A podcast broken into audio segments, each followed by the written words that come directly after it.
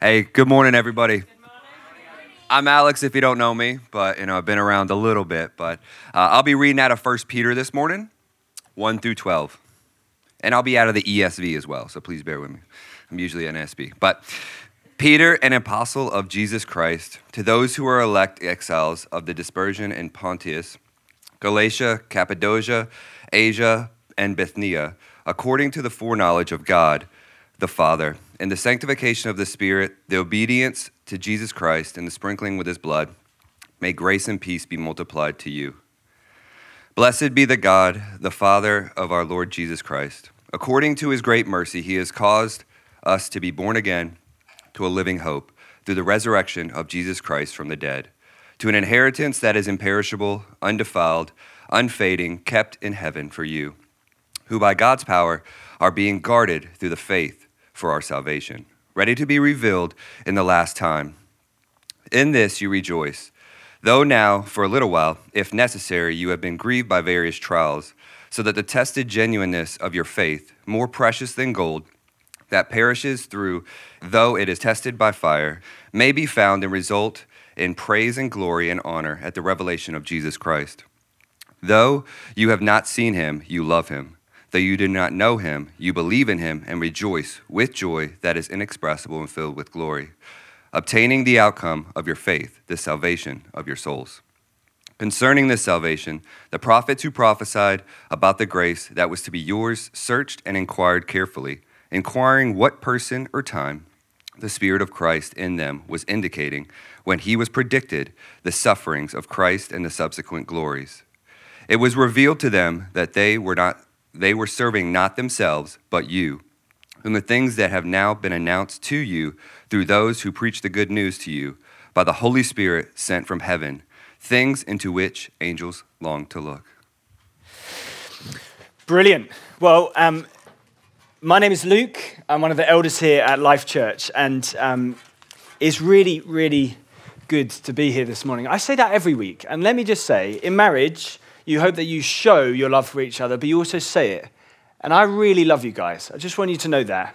I'm not being gooey, I really do. And uh, I pray that God would bless us this morning because um, we have a special morning. We're beginning a new preaching series looking at the first letter uh, from Peter which Alex just read the first 12 verses wonderfully for us. And so this morning, we're going to look at a few things, but actually, they're not just the things we're going to look at this morning. We're going to see some of the big themes we're going to look at all term. So, the first thing is we're going to see that to truly understand the New Testament, we have to have a grip on the Old Testament. The second thing we're going to see that as Christians, we do not and should not fit into the world around us even though that will present us with some very real challenges. And finally, we will see that our understanding of tomorrow shapes how we live today. Yeah. And we'll see all of that by opening up 1 Peter. And I hope you do open up 1 Peter because it's an incredible letter. It's a wonderful letter. And over the next 10 weeks, we're going to have a chance to really kind of slowly, about half a chapter at a time, walk through this letter. And I love it particularly because I think it has some of the most complete teaching on what it looks like to be a follower of Jesus this side of eternity. How do I walk through suffering? Peter will show us. How do I live in a culture which is hostile to my beliefs? Peter will show us. How do I say no to the sinful temptations in my heart? Peter will show us. How do I view the church? Peter will show us. How do I rejoice in all things? Open up 1 Peter and we'll see. And I do encourage you, open up 1 Peter. Um, we have little term cards. Uh, who's got a term card in their desk that they don't want to wave for me? These little term cards, wonderful things, they'll show us things that are going on this term, but they also will show you what passage we're preaching on each week. And so it will take you about three minutes to read the passage. And I really encourage you, read the passage before. and really enrich and help God speak to you as we come to it together. But why not go a little bit further? It takes about 20 minutes to read 1 Peter. Do you know how I know that? It's because I've listened to it on an audio Bible. You can get great free audio Bibles out there. And it's a fantastic way to hear the whole letter in one go and hear what God is saying to us. So I really encourage you, why not do that? Why not read 1 Peter once a week over the next three months so you can just be in it the whole time? It's been a great privilege of mine as preparing, uh, preparing the preaching series this term. I've read 1 Peter dozens and dozens of times. I've just got to soak myself in the Word of God. And it actually, when it's 20 minutes long, it's much easier than a book like Isaiah or Leviticus. So um, we might as well take advantage of it while we can. But this morning, we're going to walk through just the first 12 verses the first half of chapter 1. And we'll start quite slowly because we're going to unpack a few big themes that go throughout the whole letter, and then we'll speed up at the end. So, should we read verse 1 again together? Just verse 1? Okay, let's read it again.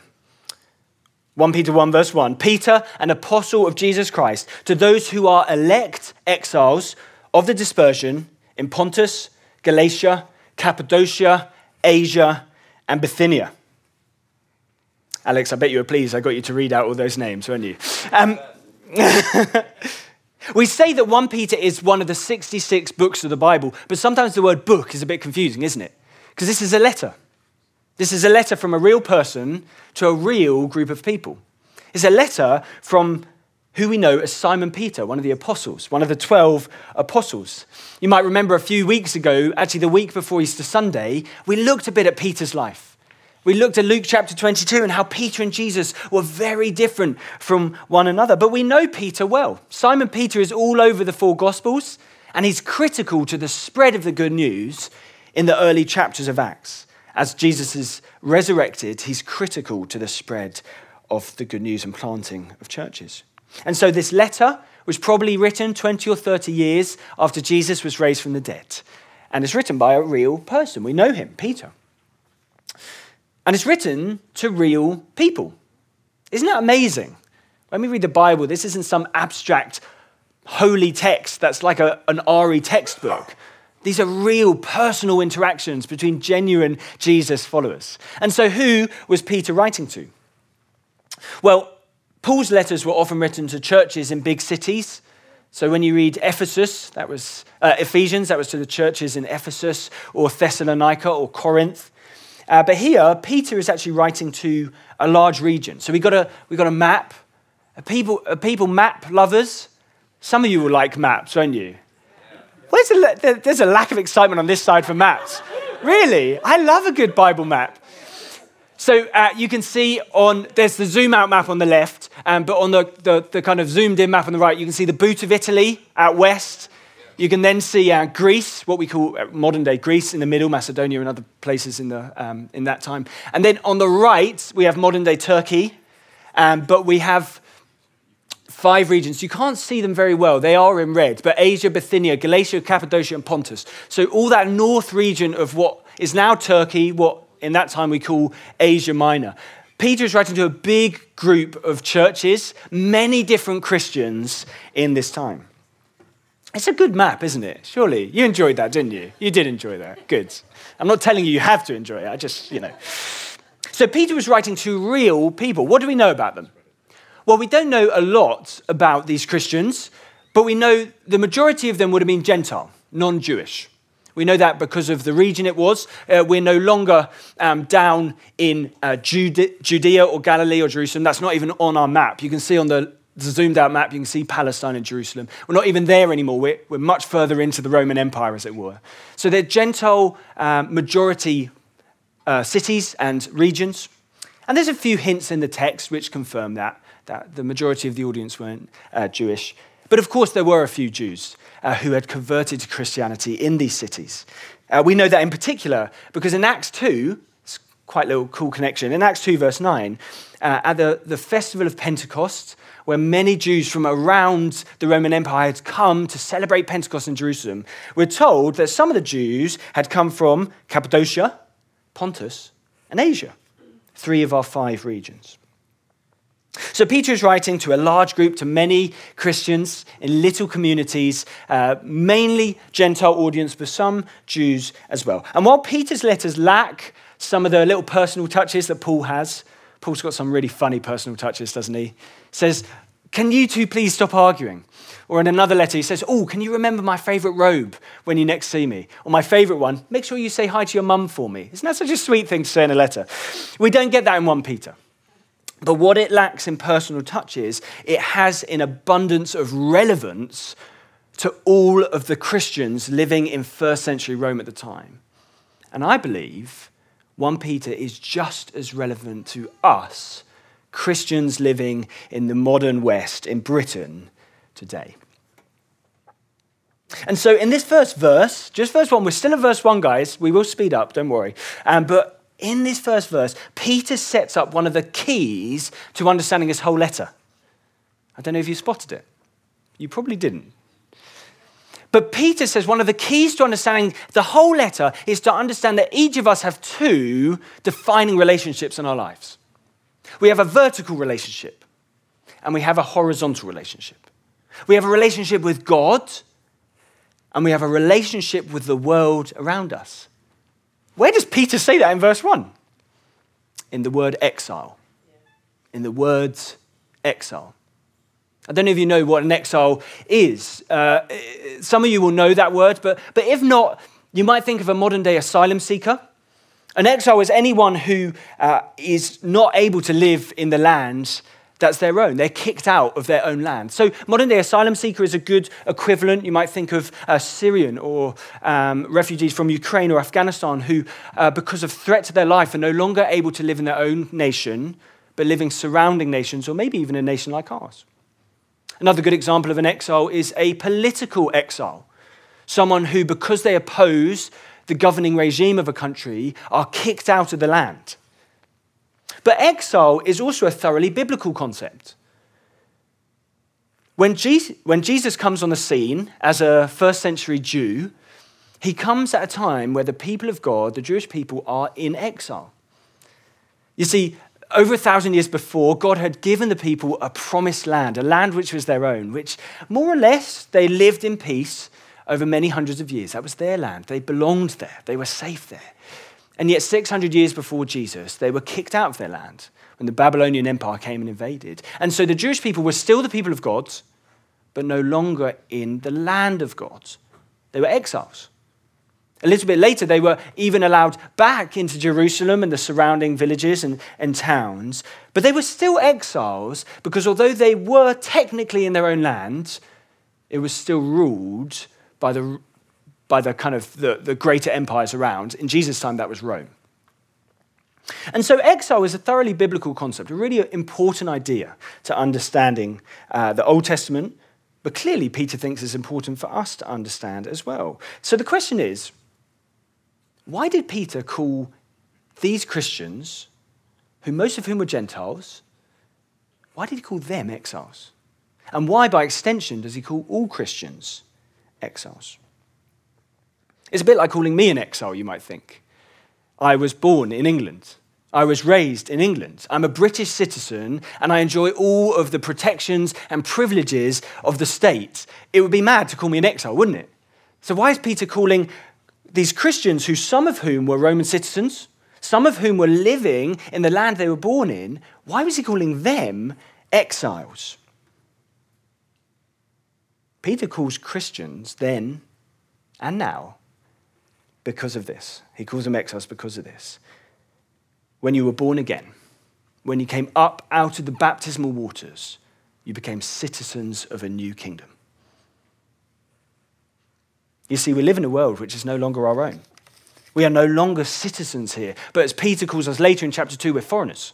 We're exiles. We're, we're strangers, he calls us. And this is one of the central ideas to Peter's letter. We live in a world where we don't belong.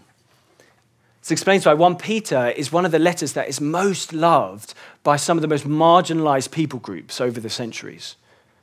And if, you if you personally are not a British citizen, you'll get some of this. You'll get what it is to have to go to the embassy. You'll get what it is to jump through multiple hoops just to do basic things like get healthcare or sign up to benefits. You'll get the feeling of being spoken to or treated like you're an issue or inconvenience rather than a person. Some of us in this room will know much better than others that it's really difficult to be a foreigner or a stranger in a land which either isn't your own or people don't think is your own.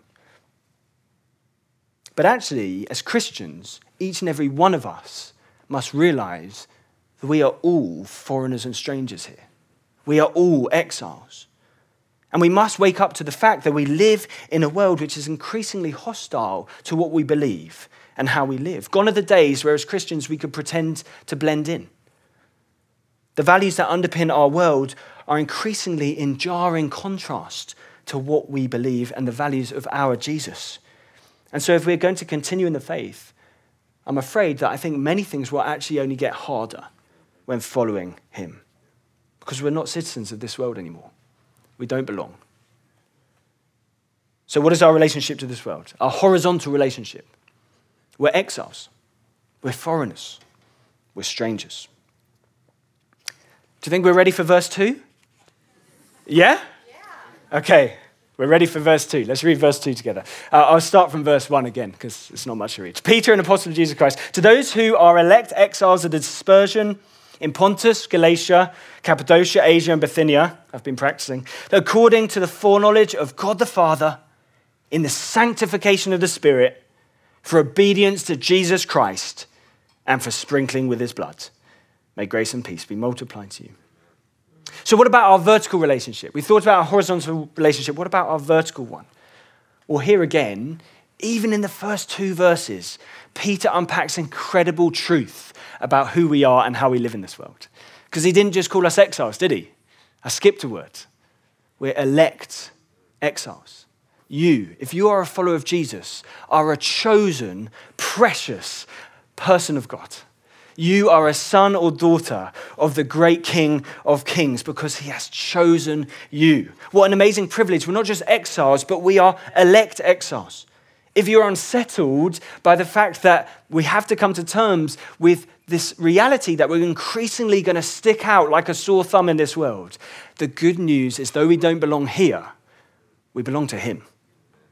Though we might not belong in this world, we belong to the only one that matters. Peter goes on with this incredible Trinitarian statement.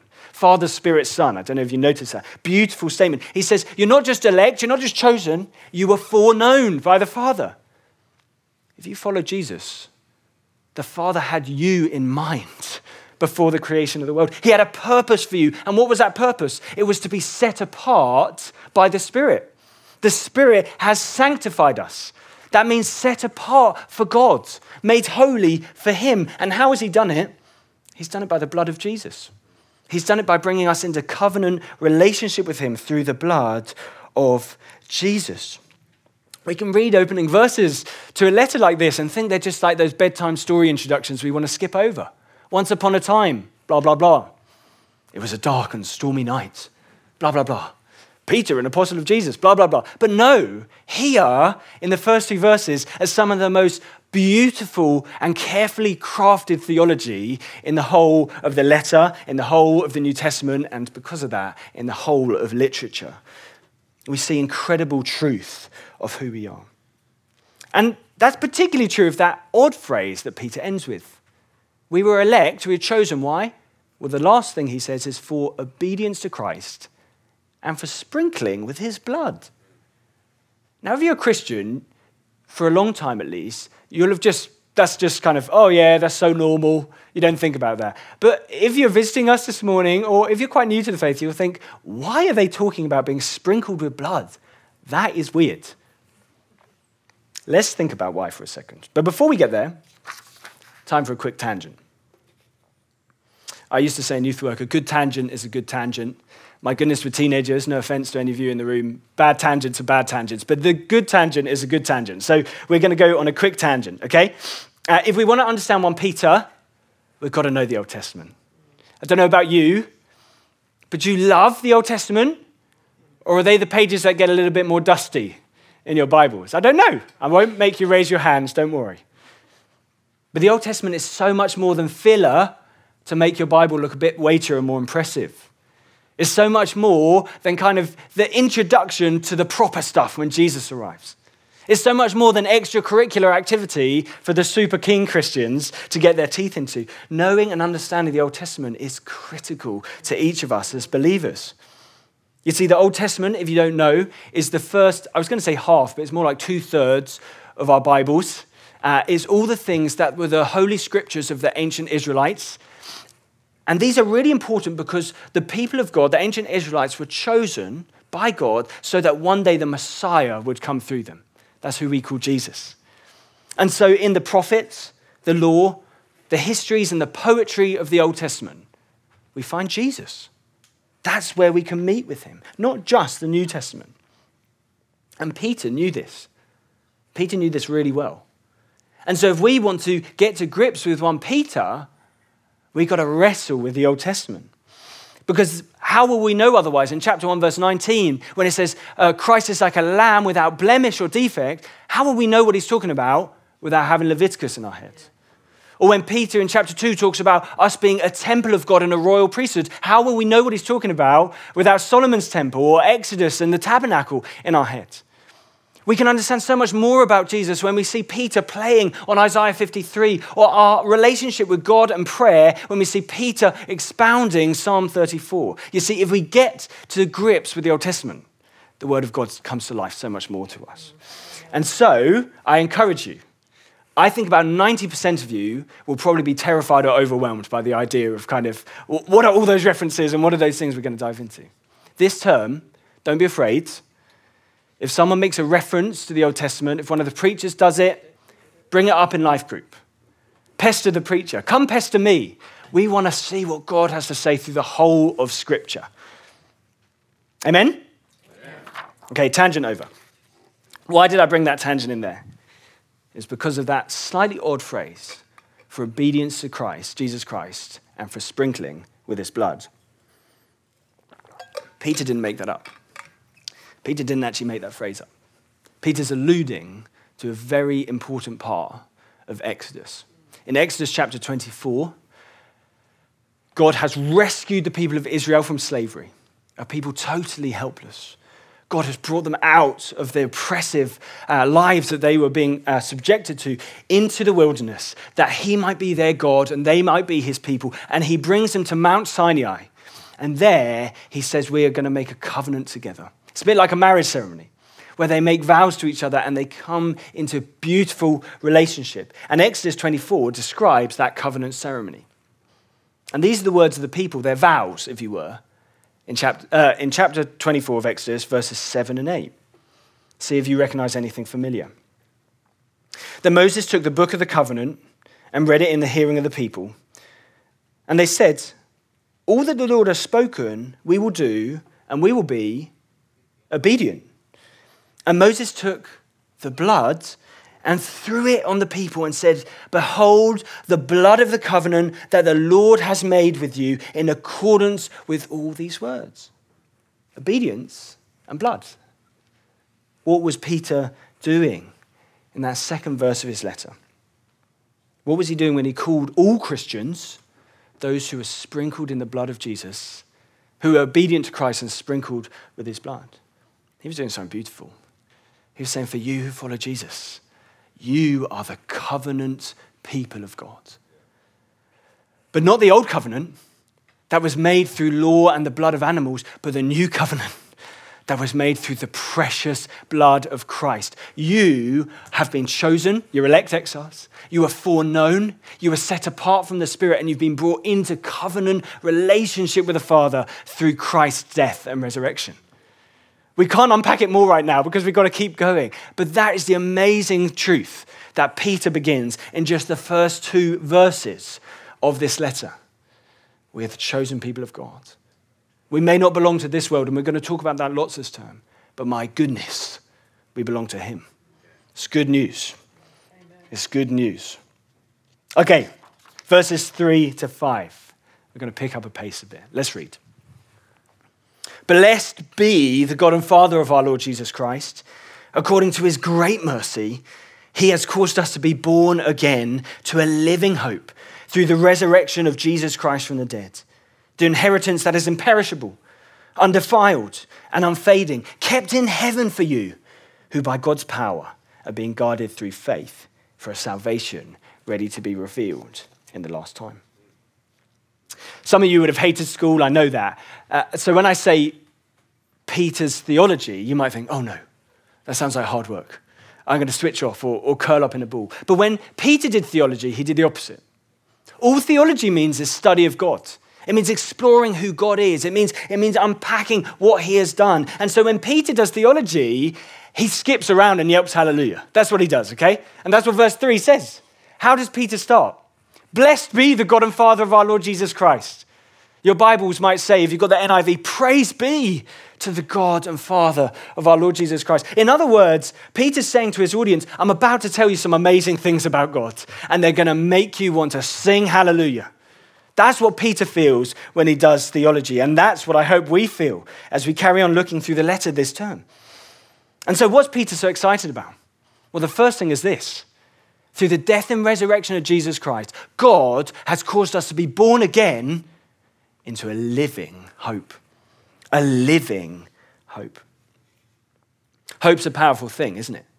And with anything that's powerful, it can be used for good or for ill. The Old English phrase goes, it's the hope that kills you. And I'm afraid some of you um, posh fans probably know that better than most of us. Um, but hope is a power. Too soon? No, okay.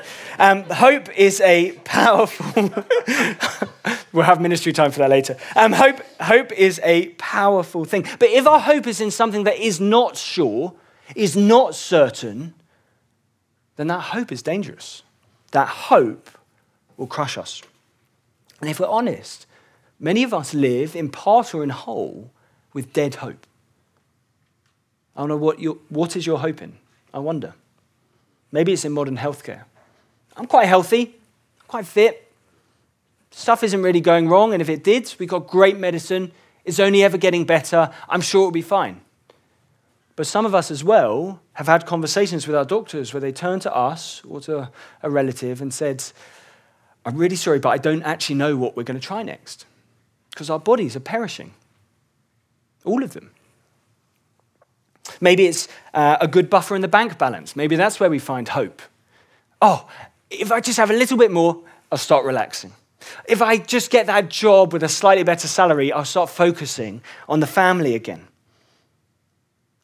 But then we start to realize that food is getting more and more expensive. Things like fuel are hugely. Or maybe your hope is in a person.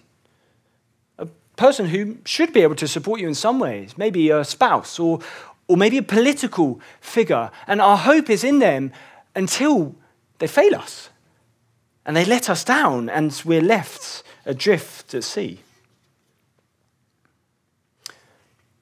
Hope in anything but Jesus will fail you. Hope in Jesus will do anything but. Hope in the world or in people or yourselves is hope that will perish, hope that will be defiled, hope that will fade away. It's dead hope. But hope in Jesus is living hope. It's living hope. Why is it living? It's living hope, firstly, because it is based on the historic resurrection of Jesus Christ from the dead. It's not based on what ifs. As Christians, our hope isn't a philosophy or a maybe. Our hope is based on events that happened.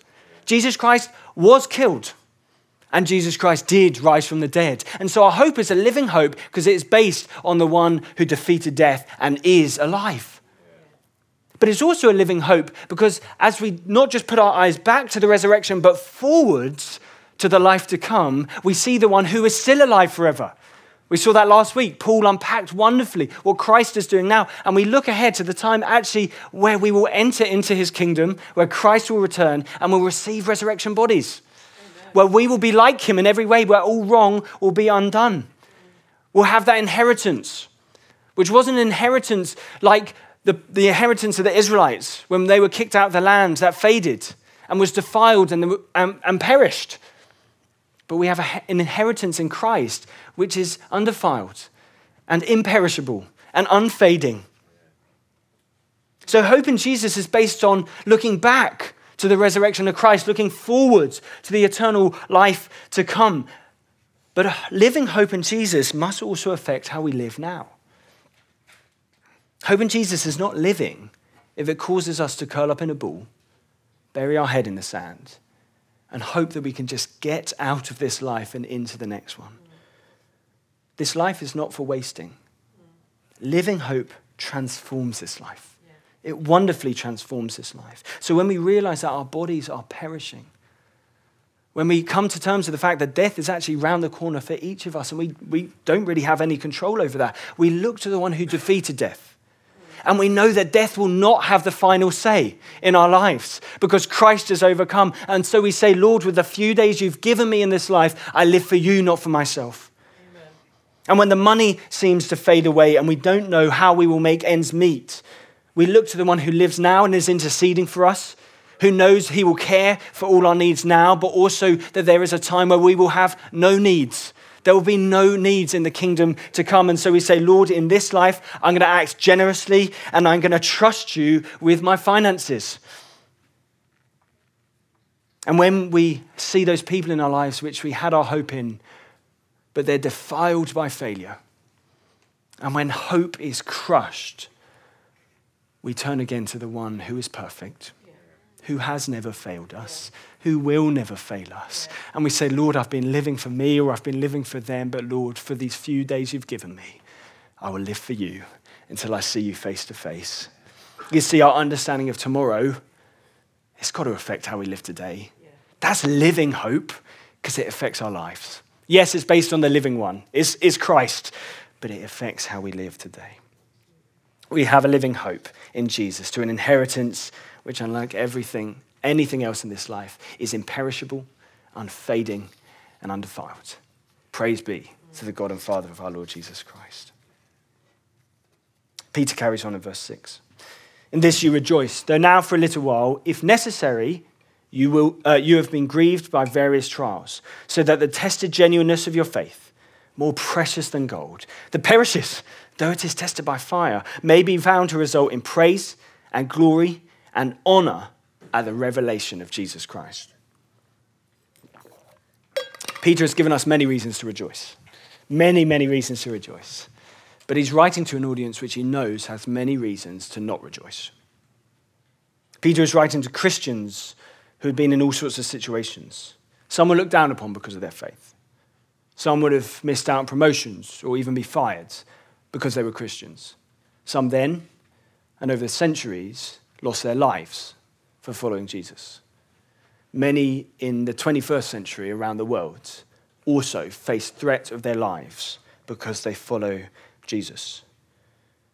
But even and exactly in those specific contexts, Peter encourages them to rejoice. He says, Rejoice, rejoice. But not just because one day it will all be made better. Yes, we do rejoice at that, but remember, we don't bury our heads in the sand. And he says something more profound. He says, actually, there is reason to rejoice even in your suffering. There's reason to rejoice even in your suffering. What does he mean by that? How can that be? Peter says that the grief we walk through because of our faith in Jesus is not in vain. Because God uses those experiences and that very suffering to refine and purify our faith. So that is a beautiful and precious gift to God. It's like gold Gold that goes through refiner's fire, which burns away the imperfections and becomes more valuable and more beautiful and more shining as it comes out. That's what faith is like, which is tested by suffering.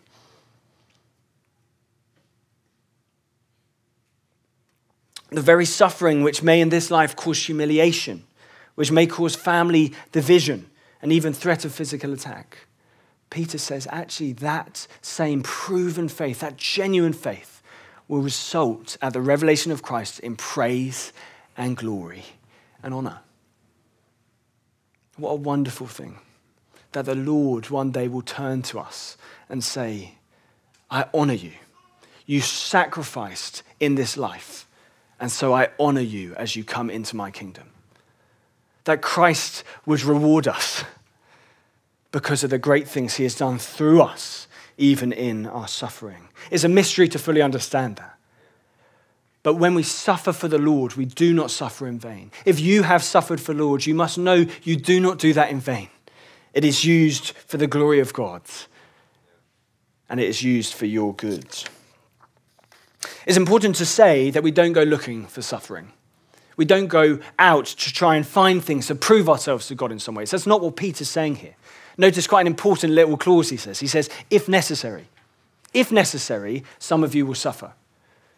But the flip side of that is to notice that actually it is sometimes necessary to suffer. And what we'll see throughout 1 Peter is there are many and varied ways that as Christians, it is just par for the course that we suffer in this life because of our faith. Suffering because of ridicule for our beliefs or moral stance. Suffering for saying no to sinful passions. Suffering from doing right at the hand of those who are evil. And much more. That's normal Christian living then and I believe it is now.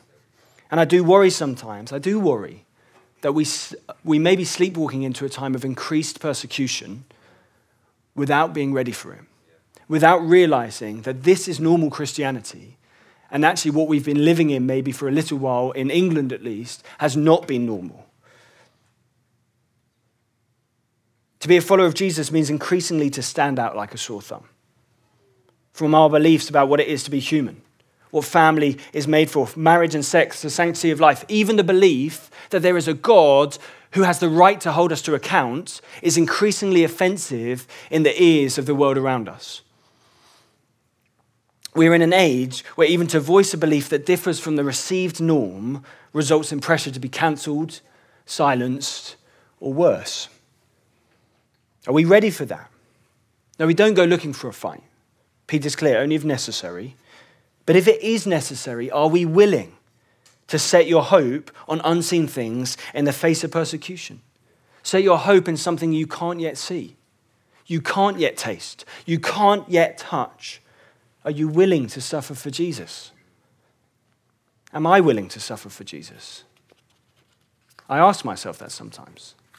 I recognize as a leader, is my name against the sermons? Is my voice which will sometimes more publicly speak the words of God? Am I willing for some of the things I say to be picked up and used against me? When I think about that, to be honest, that, that, what I might experience is nothing compared to what most brothers and sisters of ours may experience in the world around us right now. But even as I think about what that may look like in my life, there are times which it does make me feel like I'd rather just shy from those things. I'd rather be quiet about those things. I'd rather not stir anything. But when I fear, Peter reminds me of this. This is what he says in verse 8 and 9. Though you've not seen him, you love him. Though you do not now see him, you believe in him.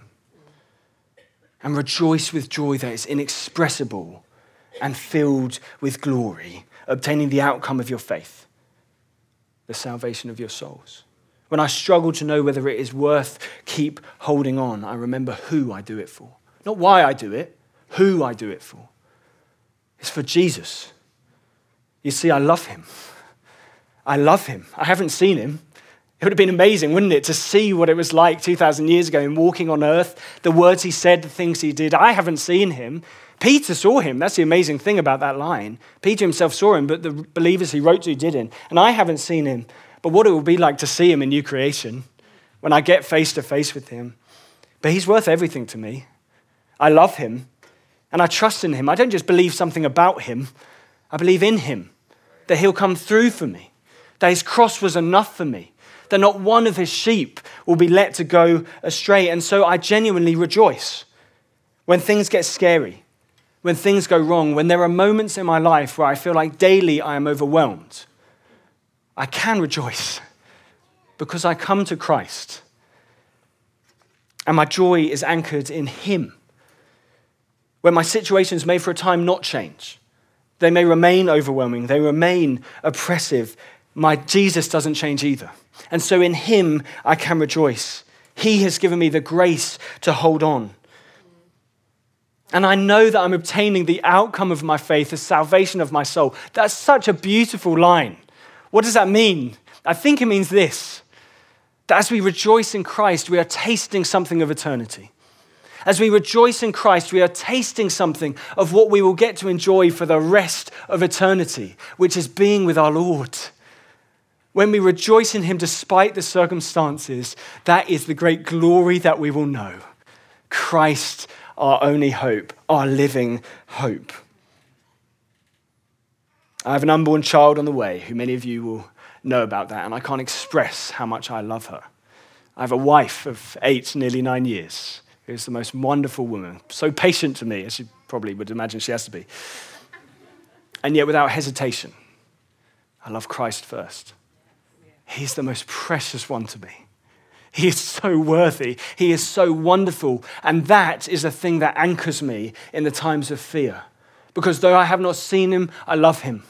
And though I do not see him now, I believe in him and I rejoice, rejoice with joy inexpressible and filled with glory. Amen. We're going to end in a second. I wonder if, um, Dave, do you want to jump up for me or um, everyone can? I don't mind. Um, let's just read the last couple of verses as we end. In verse 10, Peter says this Concerning this salvation, the prophets who prophesied about the grace that was to be yours searched and inquired carefully, inquiring what personal time the Spirit of Christ in them was indicating when he predicted the sufferings of Christ and the subsequent glories. It was revealed to them that they were serving not themselves, but you, in the things that have now been announced to you through those who preach the good news to you through the Holy Spirit sent from heaven, things into which angels long to look. We live in incredibly privileged times because we live this side of the cross. Do you know that Elijah, Jeremiah, Isaiah, even Moses is jealous of us because we've seen this side of the cross? They wanted to see Christ come. They longed for the day when the prophecies would be fulfilled. The angels themselves stand flabbergasted that Christ came in the way that he did. You see, the privilege is Christ. The privilege is Christ. And that's what we'll see all this term. But Christ is also the pattern for all of us who believe in him and follow him. He's the pattern. Because for each of us, it's through death that we go to resurrection, it's through suffering that we go into glory with him. The prophets predicted the sufferings, but they also predicted that glory. And so we live in this life as exiles, as foreigners, as strangers, because we don't belong here, do we? But we belong to him.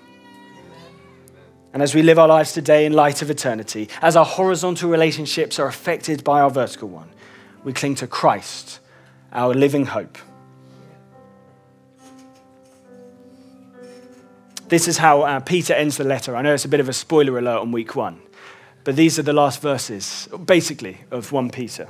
Chapter 5, verse 10 and 11, he says this And after you have suffered for a little while, the God of all grace, who has called you to his eternal glory in Christ, will himself restore, confirm, strengthen, and establish you. To him be dominion forever and ever. Amen. Amen.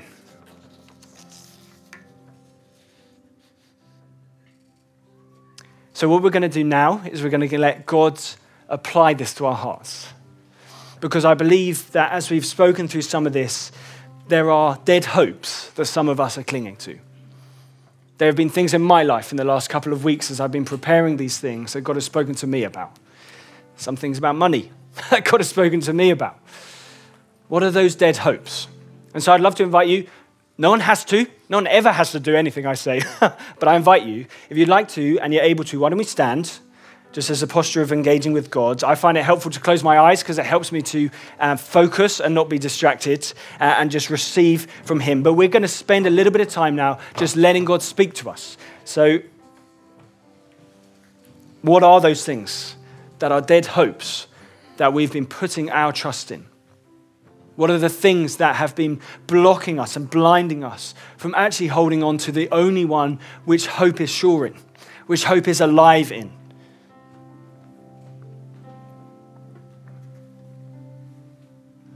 We're going to just spend a moment now and just let God speak to us about that. We're not going to do anything particularly funny after. I'm not going to make you come to the front this morning. We might other weeks, but not this morning. We're just going to let God speak. So let's just wait and ask God in our hearts, Father, what are the things? What are the things which I'm clinging to with my fingernails, which are dead hope, that are perishing, that are defiled, that fade away? Speak to us now, Lord, we pray by your Spirit.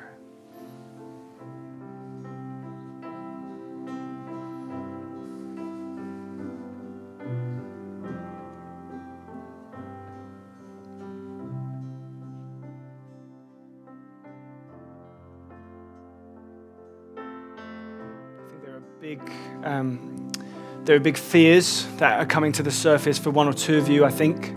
So I'm just asking God what He's doing. I think there are big fears that God is just putting His finger on. Let God minister to you in that. The Spirit set you free of those things. Come to Christ in that. I think maybe someone has, um, right now, when you're just before God, there's a lot of anger that He's wanting to speak to just wants to soothe. He just wants to show you that He won't fail you like you think He will, like you think He has.